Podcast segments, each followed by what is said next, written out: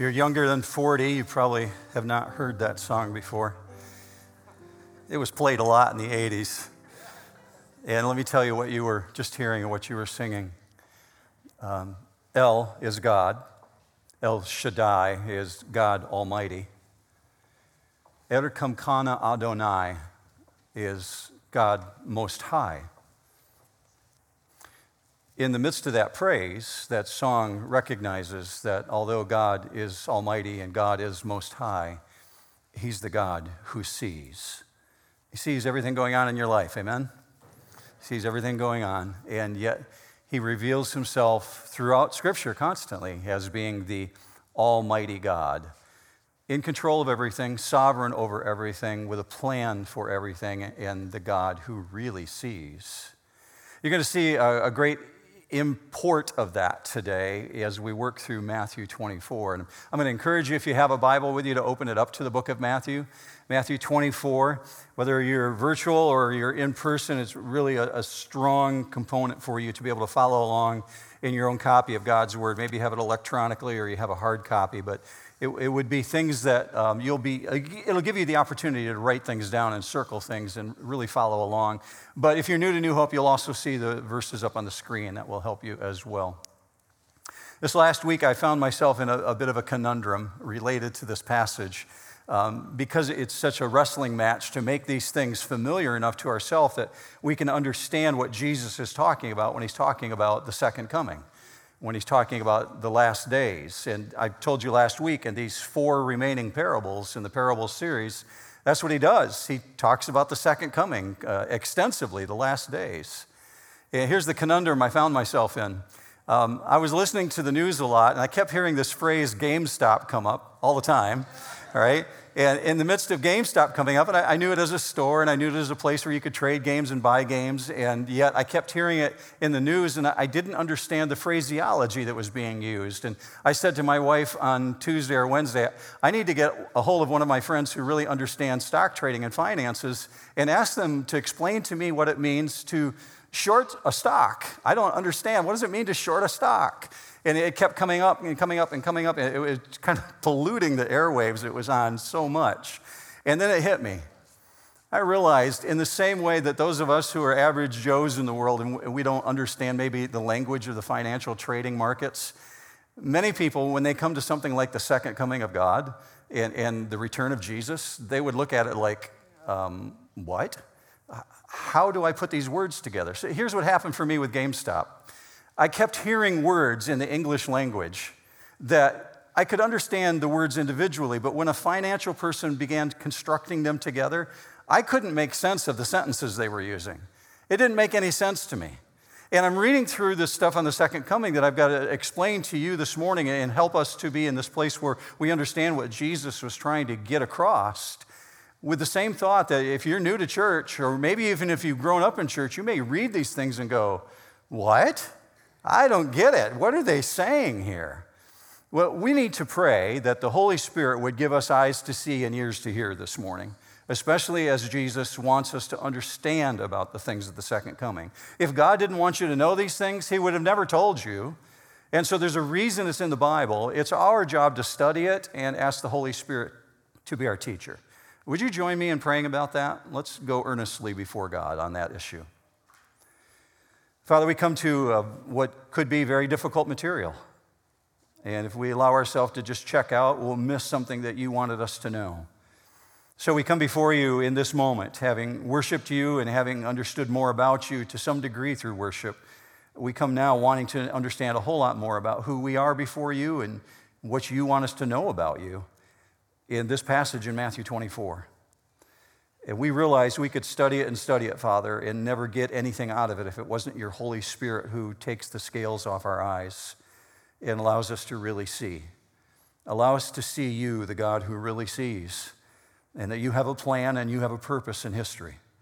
Reveal it to us now, Father. Show us these things as you had Matthew write them down. We pray for this in Jesus' majestic name. And God's people said, Amen. Perhaps you've heard the term parousia. It's a Greek word. It's in your notes this morning. If you haven't downloaded those yet, go ahead and do that. Or maybe you grabbed a hard copy. You'll see this word up on the screen, the word parousia. And it's a Greek word that's a definition for what Jesus is talking about here when he talks about the second coming. It's, it's talking about him being near.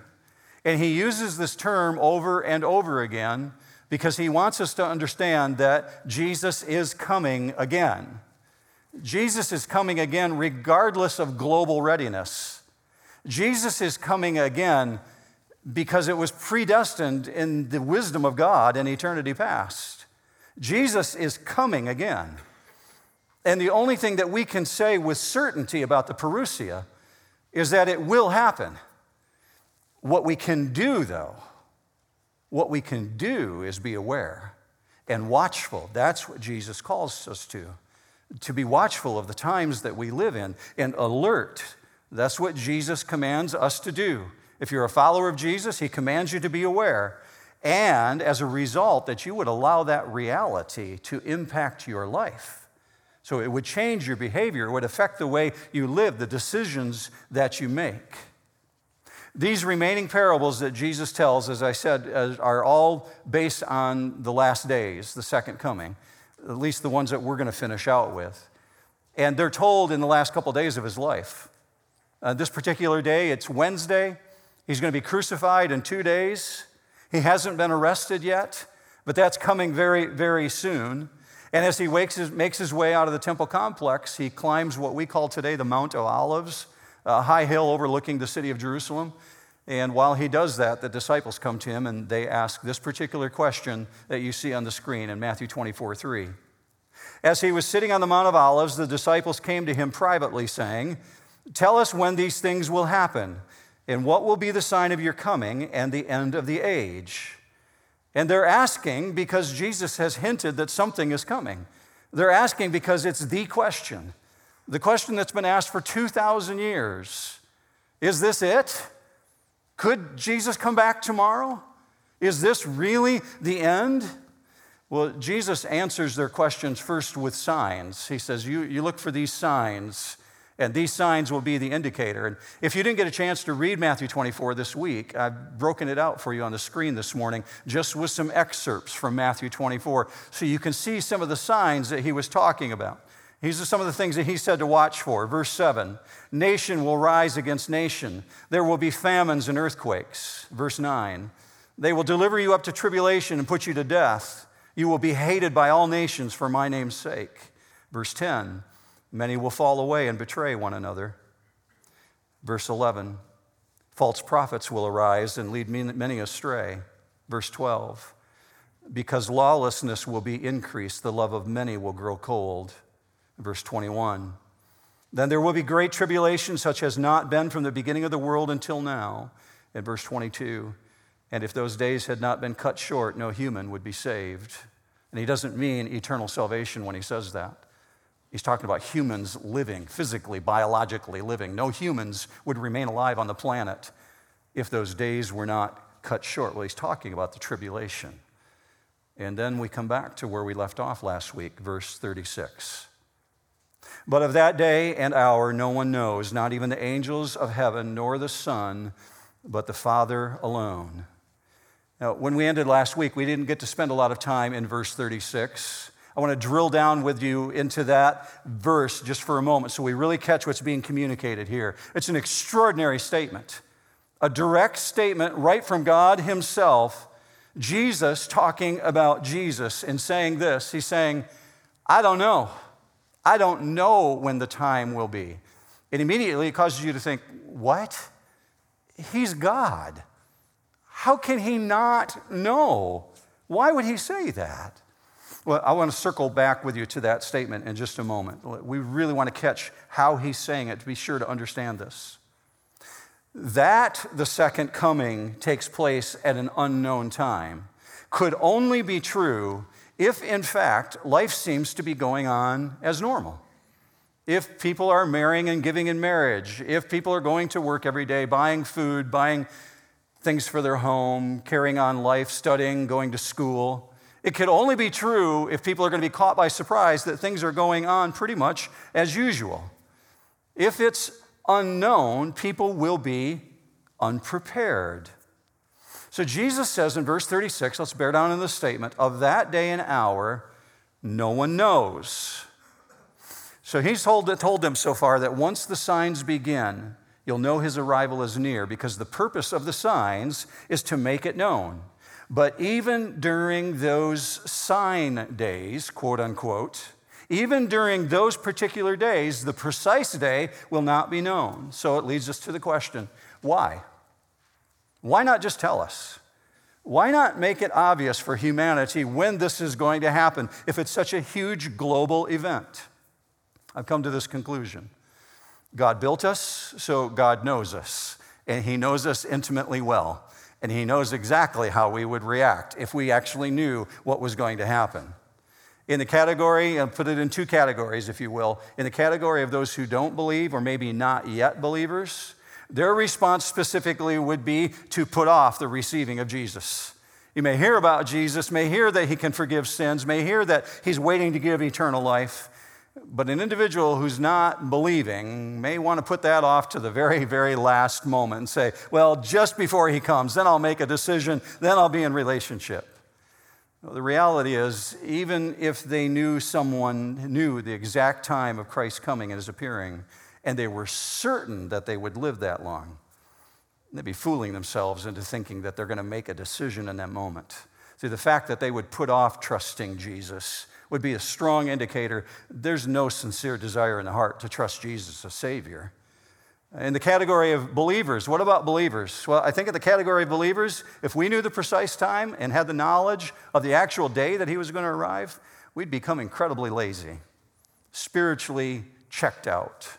Like, I got my ticket punched, I'm, I'm just waiting for the day. But he doesn't tell us so that we stay inspired and moved and actually take on life the way he encourages us to do.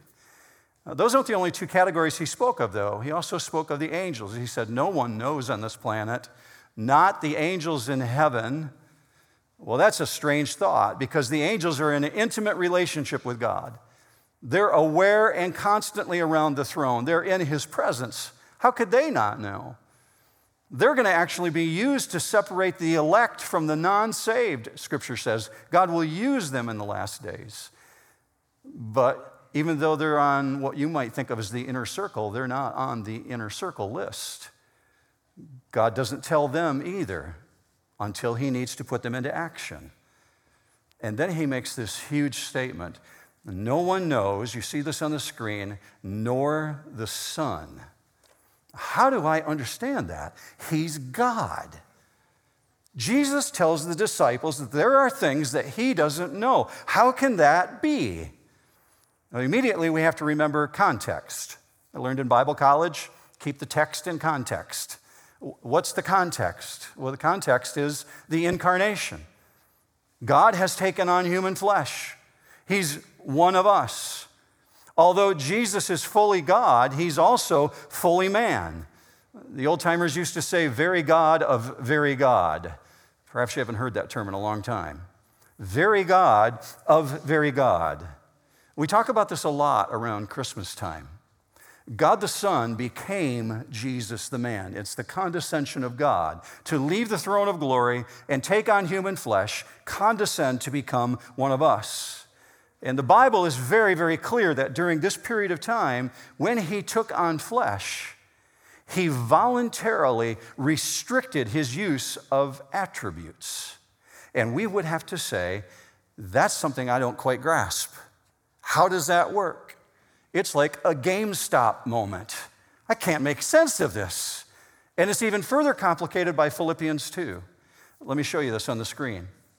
Philippians 2 6. Although he existed in the form of God, he did not regard equality with God a thing to be grasped, but emptied himself, taking the form of a bondservant and being made in the likeness of men. Being found in appearance as a man, he humbled himself. Now, what that's telling you biblically is that Jesus didn't cling to his godness, his God attributes, if you will, during the time of his humanity. And it, it makes you want to stop and just say, Thank you. You just want to throw up a silent cheer, like, God, thank you for doing that for me. Maybe right now you just, you just want to whisper that. Thank you, God. You left everything for me. And that's what Philippians 2 is emphasizing here. Understand, in order for Jesus to fully be man, to live life like we live life, he willingly gave up glory. So it's not that he lost his attributes, rather, what scripture indicates is he laid them aside and only manifested those attributes in agreement with the Father. That's why you find him saying in scripture to the disciples, I can only do what the Father shows me to do. I only do what the Father tells me to do. And every time you see him going in prayer, it's asking God to work through him. Uh, Jesus showed omniscience constantly. Let me show you an example of that on the screen. John 2 25. He needed no one to bear witness about man, for he himself knew what was in man. You and I don't know that. We're not omniscient. We don't know those things. So when Nicodemus came to him at night and said, What do I have to do to be born again? Jesus already knew what was in his heart. When Judas betrayed Jesus, Jesus knew beforehand that Judas was going to betray him. How then, if he laid all those powers aside? Because God still worked through him, God revealed things to him. But there were self imposed restrictions in his human knowledge, because according to Philippians 2, he emptied himself. So his knowledge was restricted to the things the Father wanted him to know during his earthly days. That means he learned just like you learn. He experienced things. He grew in wisdom, Scripture says. He increased in wisdom. How is that possible if he's God? Because he emptied himself. So we're looking at evidence of that right here.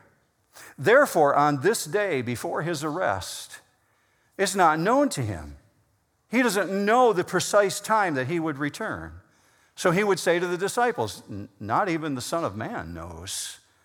My personal conviction is, though, and I think I could back this up, and I, I will back it up from Scripture. My personal conviction is that all those capacities, once the resurrection took place, were his again. He completed the mission. It appears that you see a glimpse of that when Jesus is in the garden and he's praying just at the moment he's about to be arrested. Look with me on the screen. John 17, 3.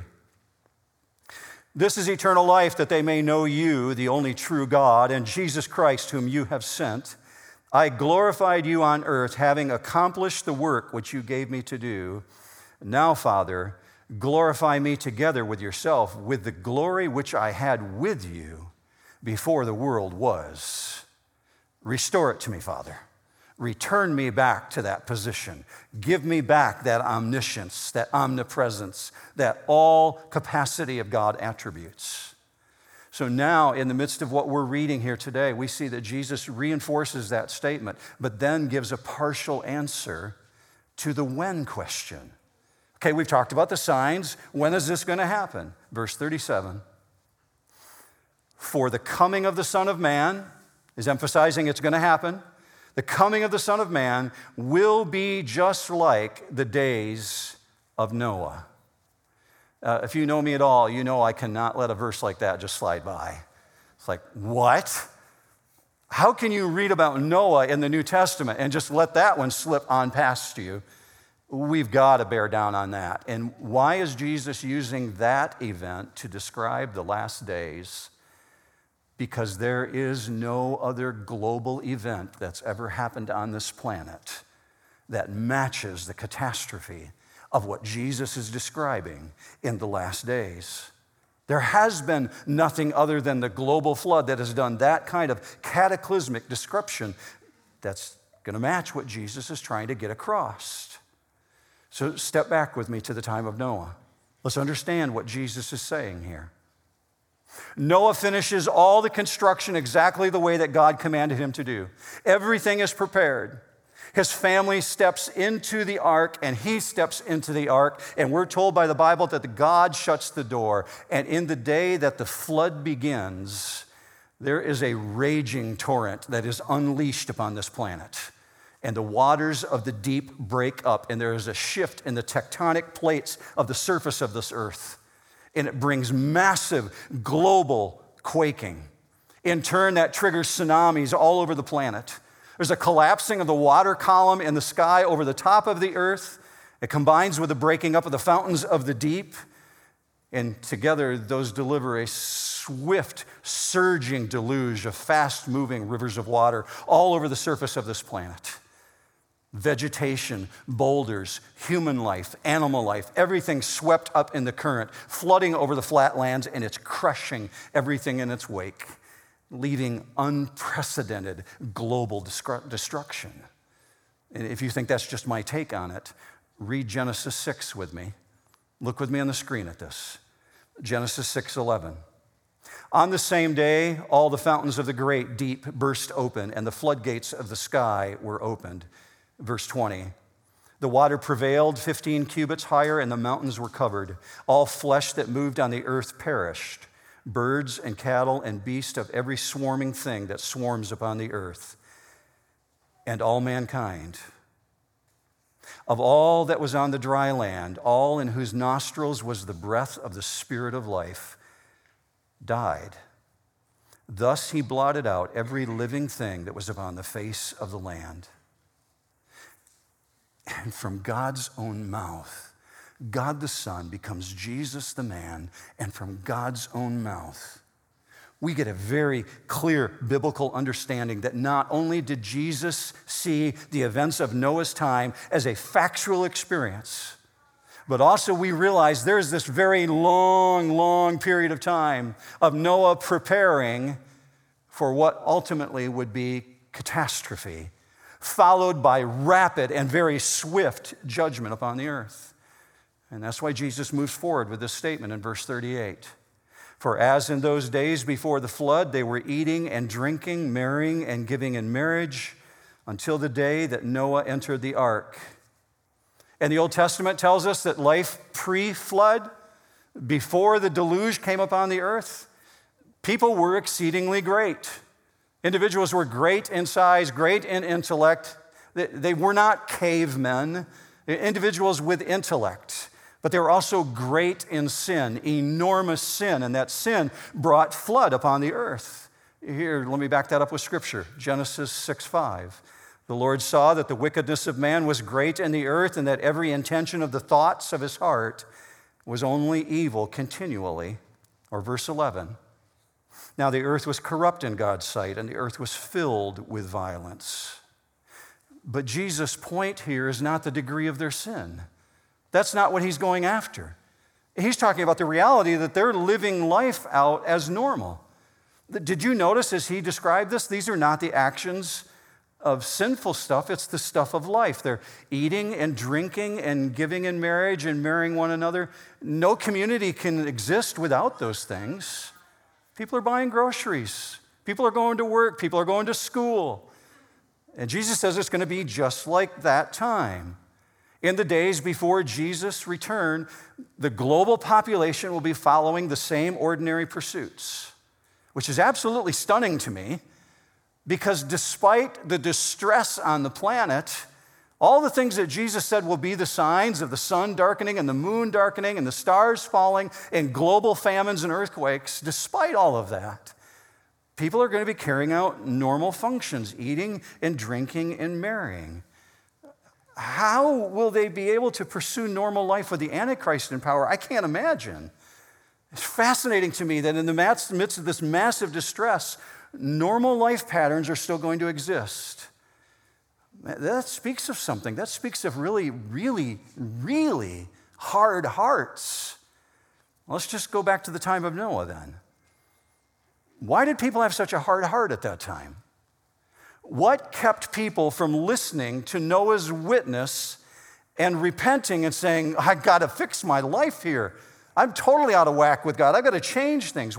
Why did they not? Did you know that Noah was a preacher of righteousness? Look with me on the screen, 2 Peter 2 5. God did not spare the ancient world, but preserved Noah, a preacher of righteousness. So he's not just an ark builder, he's not just a carpenter. He's got a hammer in one hand and the Word of God in the other hand, and he's talking to people about the things of God. So, how do you explain the hard hearts? Well, it appears they were so, so self absorbed in the things of this world they had zero interest in the things of God. Does that sound like a time that you're familiar with?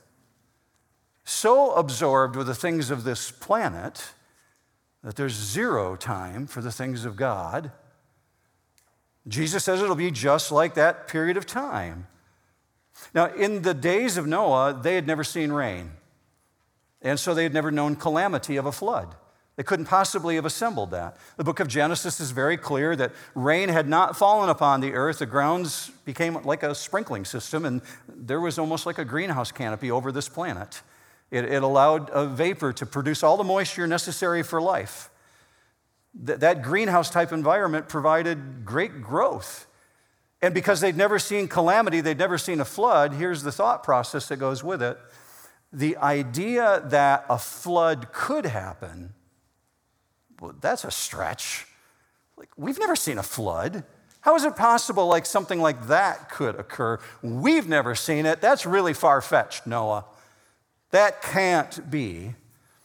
Well, Jesus indicates that during the time of the tribulation, that humanity will be so hardened and there, there will be so much sin at such a level, it will be like nothing else ever in history before on this planet. Uh, because that's the case, that must mean that each succeeding generation leading up to the last days becomes harder and harder and harder against the things of God. It doesn't just happen overnight. Each succeeding generation must become more resistant to the things of God and must be rejecting it more, actually becoming less godly to the point where sin is called good and good is called evil. Ultimately, to the point where the Holy Spirit is removed from the planet. What a horrible time to be here. During the tribulation period, we're told, according to Scripture, that the Holy Spirit is actually removed. Let me show you this kind of a long passage. Just bear with me. It comes from Second Thessalonians chapter 2. Paul's writing this to the church at Thessalonica, and he says it this way Now, concerning the coming of our Lord Jesus Christ and our being gathered together to him, jump over to verse 3. Let no one deceive you in any way, for that day will not come unless the rebellion comes first and the man of lawlessness is revealed. That's the Antichrist, by the way. The son of destruction, who opposes and exalts himself against every so called God or object of worship so that he takes his seat in the temple of God, proclaiming himself to be God. And here it comes, verse 6. And you know what is restraining him now, the Holy Spirit. Holy Spirit is holding back the Antichrist from his appearance. You know what is restraining him now, so that he may be revealed in his time, for the mystery of lawlessness is already at work. Only he who now restrains it will do so until he is out of the way, meaning the Holy Spirit and then the Antichrist will be revealed. The Bible goes on to say in the book of Revelation at the same time that demons will be unleashed from hell and they will inflict untold agony upon this planet, such has never been experienced on the face of this earth before that period of time. So vile and so preoccupied will people be with all forms of pleasure that they will begin trying to explain away what they're seeing in the end times, except for turning to the Word of God. And if you think that's not possible, think this through with me. At the first coming of Jesus, when he first arrived on this planet, people refused the very thing they're seeing right in front of their eyes. Now, check this. He's casting out demons, he's healing the blind, He's raising people back from death, eliminating all forms of disease. God in the flesh is in front of them, and they accuse him of acting by the power of Satan. Now, if that isn't far enough to go, then they begin saying in the book of John, when Jesus restores eyesight to someone who was born blind, they can't explain what happened. And so they turn on the parents. They turn on the parents and saying, Well, you don't even know your own son then. Who would tell their parent, the parents of a son born blind, they don't even know their own son? See, humanity's propensity to explain away the extraordinary is exactly what we do because of a desire to reject God. The Bible actually says in the last days they will curse God rather than looking to God for an explanation. So humanity's going to look for answers, but they're not going to look to God. Put this back in context with Noah. People can see the ark right in front of them. They have visual, physical evidence that God is announcing something. And there's no doubt some people scorned Noah, and there's some people that ridiculed, and I'm sure there's people who were curious. They're like, What you doing, Noah? Explain this to us. We don't understand it. The ark is right in front of their eyes, yet they fully deny God's demand of repentance. That's why Genesis says their hearts are completely filled with evil all day long. All they thought about was evil. And because they did not share the truth of God, they did not believe what was coming. Well, that explains Jesus' next statement in verse 39. And they did not understand until the flood came and took them all away. So will the coming of the Son of Man be. My Bible says the same thing that your Bible says. My Bible says that every person knows in their heart that God is. That's why when I have conversations with individuals who tell me they have family members or friends who are atheists, I'll tell them, and it, it, catches people by surprise when I say it, but I'll say directly to their face that person whom you know that claims to be an atheist, according to God's word, is a liar. Because God says He has placed the knowledge of God in everyone's heart. Now, someone may say publicly that they're not comfortable with the thought of God or they're not sure that God exists. But for someone to say God does not exist means they're arguing with God's word and God, I believe, over man. And God's word says he placed the knowledge of God in everyone's heart. So either God's lying or that person is lying. And I think that they deal with it at two in the morning, but never want to deal with it during the light of day. In Noah's day, we've got individuals who marginalized and ignored what Noah was saying. It's right there in front of their eyes. Now, no doubt some had their own view of a God, small g O D, their own view of God, thinking Noah's God is irrelevant. I promise you, ignoring the God of the Bible doesn't do any good when floods come into your life. Personal opinions don't make for very good flotation devices when the storms come. Our world is full of personal opinions about God, but there's only one source to accurately understand God, and it's His Word. But Jesus says the people of Noah's day were so untouched by God's truth, they didn't even be able to put the pieces together. They did not understand until. And then he uses the word flood, cataclysmos. In the English language, we have the word cataclysm. Cataclysmos means the deluge, the flood, the destruction of everything. And that, Jesus says, will be the exact same attitude before the coming of the Son of Man. And very quickly, he goes into the parable. And it moves just as quickly as it's written. It's just a couple statements. Matthew 24, verse 40 there will be two men in the field, one will be taken and one will be left. Verse 41 Two women will be grinding at the mill, one will be taken and one will be left. In a very straightforward way, Jesus is speaking of salvation and judgment. One will be taken to judgment, one will be left to enter the kingdom. Or if you like it the other way around, one will be taken to the kingdom and one will be left to judgment.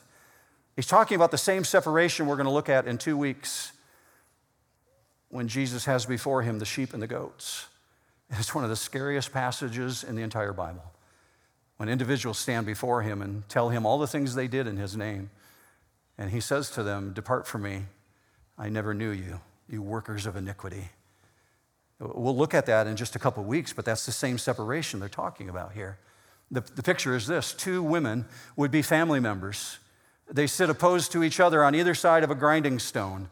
And these grinding stones were pulled with their arms. And one woman would reach across and pull the stone around in a circle, 180 degrees. And the woman, probably a family member, a sister or mother, would reach across to her and grab the side of the stone and pull it around another 180 degrees. And they would continue to do that until all the grain was ground. And Jesus says, no matter how close they are, no matter the relationship, even looking each other in the eyes, in a moment, one will be gone one will remain. This is the imagery he's trying to get across to us. So he says, Be on the alert, be ready for this. That's the theme that we've been talking about. How do we do that? How do, how do we actually get ready for this stuff that he's talking about? Do, do we go out and buy more guns? Generators? Do we store up gas? Should we go build bunkers? Is that what Jesus is talking about doing here? Well, let's look for his answer. How does he respond to that? Verse 42 Therefore, be on the alert, for you do not know which day your Lord is coming. So, in light of the certainty, the absolute guarantee that God the Son Himself is saying, it's going to happen, and it's coming, and it's coming really, really fast. In light of that, Jesus says, you better live ready. So, we've got this phrase, be on the alert. Four words. In the Greek language, it's a present imperative. A present imperative means something that's ongoing, meaning constantly on the alert. Always ready. Not just when you show up at church, but constantly being aware this is going to happen. Now, in the Bible, watching is the equivalent of readiness. Readiness is the equivalent of salvation. So, when he's talking about being on alert, he's talking about salvation. And when he's talking to Christians, he's saying Christians must be alert, even though they will be secure, even though they can't be snatched by Satan, even though they can't be taken away eternally, they have to be ready and have absolutely no cause for dread because Jesus wins. I've read the end of the book. I know that he wins. But during the intervening time, no cause for, weary, for worry or for fear whatsoever. Let's keep going. Here comes his parable, just one statement. But be sure of this that if the head of the house had known at what time the night of night the thief was coming, he would have been on the alert and would have not allowed his house to be broken into. If the head of the house had known. I haven't met a thief yet, and I haven't met too many thieves, but I haven't met a thief yet who will announce when they're going to rob your home. All right? If they said, I'm coming at 1130, you're going to be ter- sure to turn on all the floodlights. You're going to be sure to be home to prevent that. Our generation has excelled at being on the alert. We buy ring doorbells, we have spotlights, we have cameras to record porch thieves. We can catch that kind of stuff. We understand what it is to be on alert and to be ready. Now, Jesus is saying the generation alive in the last days, they cannot know the exact time, but they will see the signs of his immediate coming. What are you supposed to be on the alert for? You're supposed to be on the, uh, on the alert for the signs. All those things that we talked about in the beginning of this. So Jesus paints this image for us. He says, You will know with absolute certainty. And the way that you're going to know is the signs. And when you see the signs, sometime it's going to happen very, very soon. Prepare accordingly. Now, to me, I'm just talking about Mark Kring. It, it, seems absolutely impossible to my mind that most people in the last days will not be expecting Jesus. That they won't be ready. I mean, how can they not be in light of the absolute horror that's going to be unleashed on this planet? How can they not? And that speaks to me of the power of the hardness of their heart. See, it's a really, really dangerous thing. This is what I've come to the conclusion on this week after studying this so much for years. It just really hit me. It's a very dangerous thing to be so absorbed in the things of this earth and so consumed with our life pursuits that we forget, or more commonly, absolutely dismiss that Jesus is coming again. He says this to finish it out in verse 44 For this reason, you also must be ready, for the Son of Man is coming at an hour when you do not think he will. So he has these two words be ready. I think that relates to you specifically this morning. He's referring to being saved, ready spiritually. Are you prepared to meet Jesus Christ as your Lord and Savior this morning? Or are you going to meet him as judge? Here's what you don't want you don't want to meet Jesus as judge, you want to meet him as Savior. So I'm asking you this morning. That's what he's driving at here when he says, Be ready. And here's the great encouragement to me Even though those final days will be absolutely horrible, some will still turn to Jesus Christ. Your God is that merciful and patient. It's like the thief on the cross moment. Remember me when you come into your kingdom, Jesus. I tell you this day, you'll be with me in paradise. Last moment, deathbed salvation. You see the same things here. As bad as things get, right to the very end, just before the great and glorious day of the coming of the Lord, anyone who calls on the name of the Lord Jesus Christ will be saved. And those aren't just my words. You know where that comes from? Acts chapter 2. Peter has watched Jesus. He's seen the resurrection. He's seen Jesus walk the planet for 40 more days after the resurrection, and then he sees the ascension into heaven. And then Peter stands in the very same temple that Jesus was just teaching in 40 days earlier. He begins pronouncing to people what's going to happen in the last days. I don't know if you've ever looked at Acts chapter 2 through that lens before, but let me show you this on the screen. Verse 17, and in the last days it shall be. Catch this, verse 19. And I will show wonders in the heavens above and signs on the earth below blood and fire and vapor of smoke. The sun shall be turned to darkness and the moon to blood before the day of the Lord comes, the great and magnificent day. Here it is. And it shall come to pass that everyone who calls on the name of the Lord shall be saved. See, God is that merciful. Even right up to the last moment. You talk about a deathbed confession. The, the planet, the universe is melting, and someone cries out, Jesus, I believe those who call upon the name of the Lord will be saved. But Jesus is saying so many people are going to have such hard hearts, even then, they're going to be shaking their fist at God. But this reminds me that all is not lost, even during the tribulation, because of God's mercy. There will be unprecedented revival on this planet. Multitudes will be won to faith in Christ. Just let that register with you. Jesus is coming at an hour when you do not think that He will. Circle back with me to where we ended last week. This is where we're ending today. Matthew 24, 29. Immediately after the tribulation of those days, the Son of Man will come on the clouds of the sky with power and great glory. And the return will be as sudden as a lightning bolt flashing across the sky. And his return will take place in power and great glory, and it will come as a total shock even to those who are in relationship with Jesus. He's talking to his own followers, saying, You got to be ready. You got to be on the alert. It'll be such a shock because his actual appearance will come lightning fast. And there it is. So he says, Be ready. It's the warning of all warnings, just two words be ready. And when the return happens, there will be no more time to repent. It is a decisive moment. It is the end of all things. No more opportunity to change your mind. The second coming has an unstated facet to it, though. Hear this history is going somewhere. These are not a random set of circumstances that you're a part of.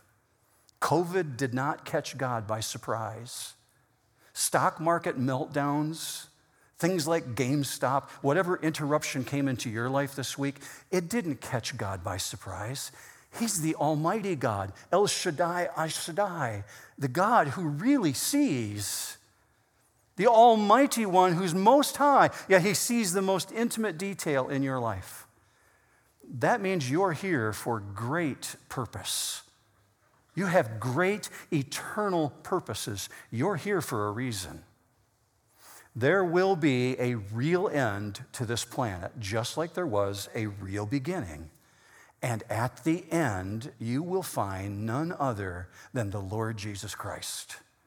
He will be there. So in Matthew 24, Jesus is steadily fixing our eyes on the climactic moment of that return. Yep, sun's going to change, moon's going to change, stars are going to change. There will be earthquakes, there will be famines, and in the midst of that, complete moral failure all around the planet, a complete loss of love, the Bible says. But on the other side of the trauma, if nothing's made you smile to this point, this should. on the other side of that trauma, the return leads to the extraordinary wonder which dawns upon the entire universe when Jesus comes again. Because there will be a restoration of all things. All things will be made new. A new creation, a new heaven, a new earth, place of the home of the righteous and there will be no more death, and there will be no more dying, and there will be no more disease, and no more tears. Praise God. Praise the Lord. In that reality, let's pray. Father, I thank you for reminding us again of what's in store. What's in store on the other side? God, I, I pray that as believers have heard this this morning, that we would collectively, myself included, Father, that we would be more motivated to invest in the things of eternity.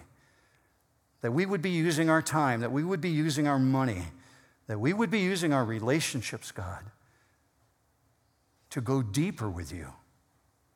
So, Father, I pray for every person within the sound of my voice. Those of us who are here in person and those who are virtually part of this church, God, that we would be motivated this week to engage with our family members and our friends because the reality that you're spelling out for us is intense and real. And we're not ashamed of that. So, Father, as we're not ashamed of the gospel of Jesus Christ, translate that into boldness. Boldness through us, that you would use us to advance your kingdom. I pray for that, Father. I pray for that boldness on behalf of this church. Thank you for this church. Thank you for the witness of this church. God, I pray now that you would send us out with your blessing. Bless us for having studied your word and spent time together in fellowship together as believers. We pray for this in Jesus' matchless name. And all God's people said, Have a great week, New Hope.